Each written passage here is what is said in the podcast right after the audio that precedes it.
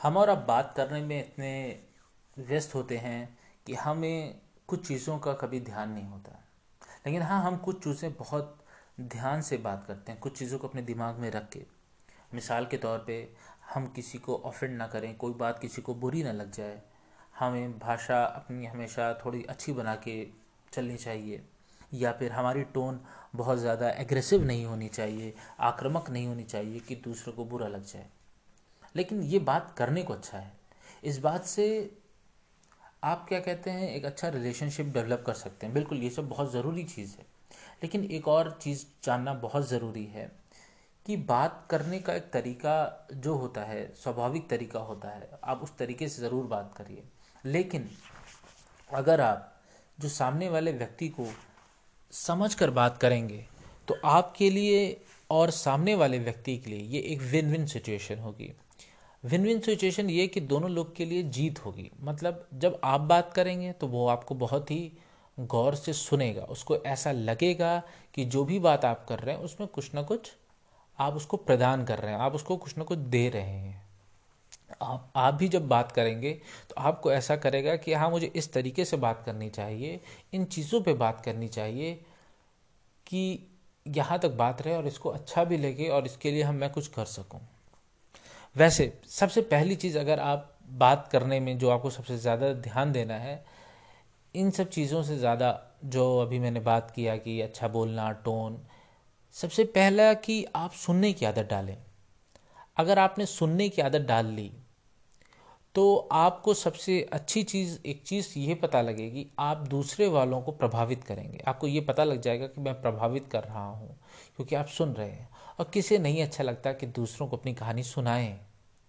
और दूसरी चीज़ जब आपको पता ये लगेगी कि वो व्यक्ति विशेष जिसकी बारे में मैं सुन रहा हूँ, जिससे मैं बात कर रहा हूँ, जिसको मैं ज़्यादा से ज़्यादा बोलने का मौका दे रहा हूँ, वो व्यक्ति का मिजाज कैसा है? उस व्यक्ति की पर्सनैलिटी कैसी है? अब इससे फ़ायदा क्या होगा? जब आप किसी व्यक्ति की पर्सनैलिटी समझ जाते हैं तो आप उसी तरह से बात को रखते हैं। और ये कोई गलत बात नहीं है।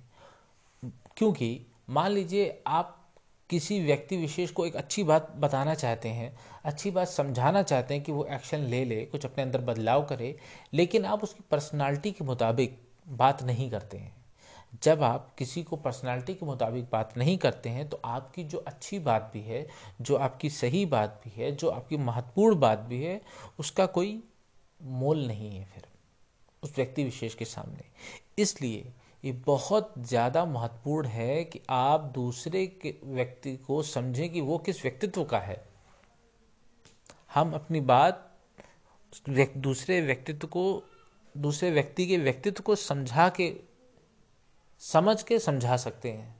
सिर्फ़ कह के अपनी बात, वो समझ जाए, ये होना थोड़ा कठिन है, होगा, लेकिन बहुत समय लग जाएगा। तो इसलिए सबसे पहली चीज़ ये करनी है, किसी व्यक्ति विशेष को समझने के लिए कि उसको ज़्यादा से ज़्यादा बोलने का मौका दें। और जब उसको आप बोलने का मौका दें तो आपके प्रश्न होने चाहिए कि किस क्षेत्र में वो बात करे, किस क्षेत्र में वो ना बात करे। इसके लिए थोड़ी सी आपको तैयारी करनी पड़ेगी कि कुछ रोचक सवाल आप तैयार कर लें।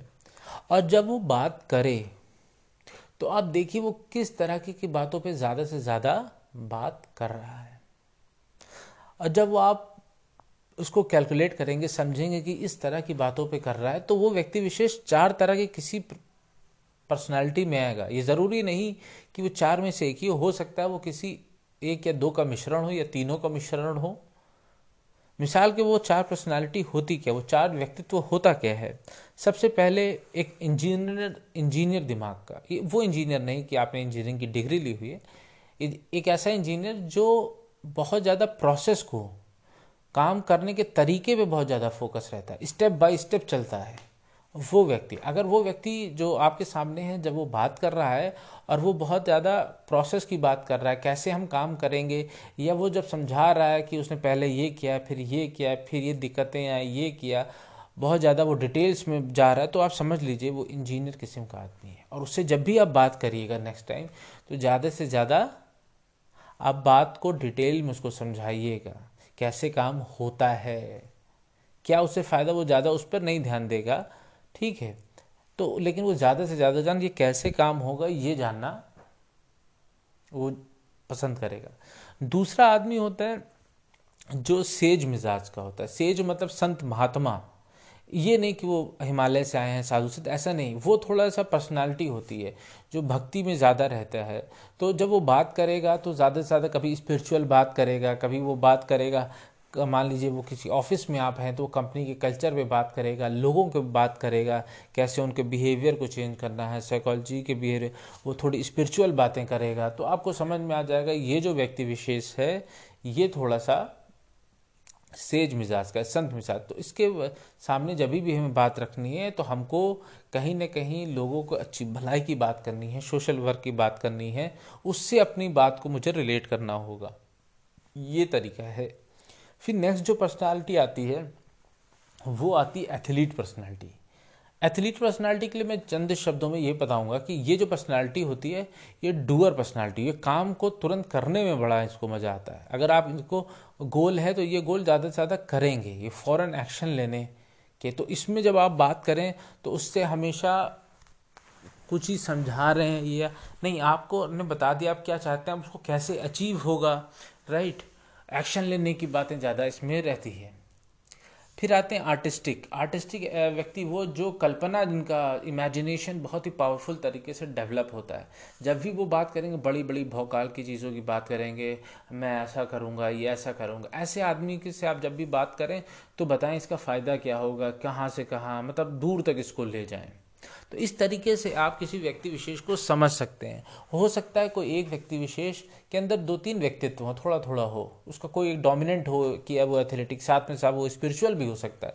तो इसको जब आप समझेंगे तो फिर जो भी गोल है आपका, उसको जब किसी को समझाएँगे, उसकी पर्सनैलिटी समझ के तो दोनों को समझने वाले को भी मज़ा आएगा, एक विन सिचुएशन उसके लिए रहेगी और जो समझा रहा है, उसको भी ऐसा लगेगा, ये मेरी बात समझ रहा है और हो सकता है कि ये मेरी कही हुई बात पर अमल लाए और अपने अंदर कुछ चेंज करे या डिसीज़न ले मेरे मुताबिक। तो दोनों के लिए विन विन सिचुएशन रहेगी। तो अपनी जो बातचीत का तरीका है, जो आपके कम्युनिकेशन का तरीका है, इसमें सुनना लाइए। कुछ सवाल पहले से तैयार कर लीजिए रोचक और इन चारों पर व्यक्तित्व को समझिए। उसकी ये आदमी किस व्यक्तित्व का है, उसके बाद उसके हिसाब से बात को रखिए कि ताकि आप दोनों लोग जीत का एहसास कर सकें।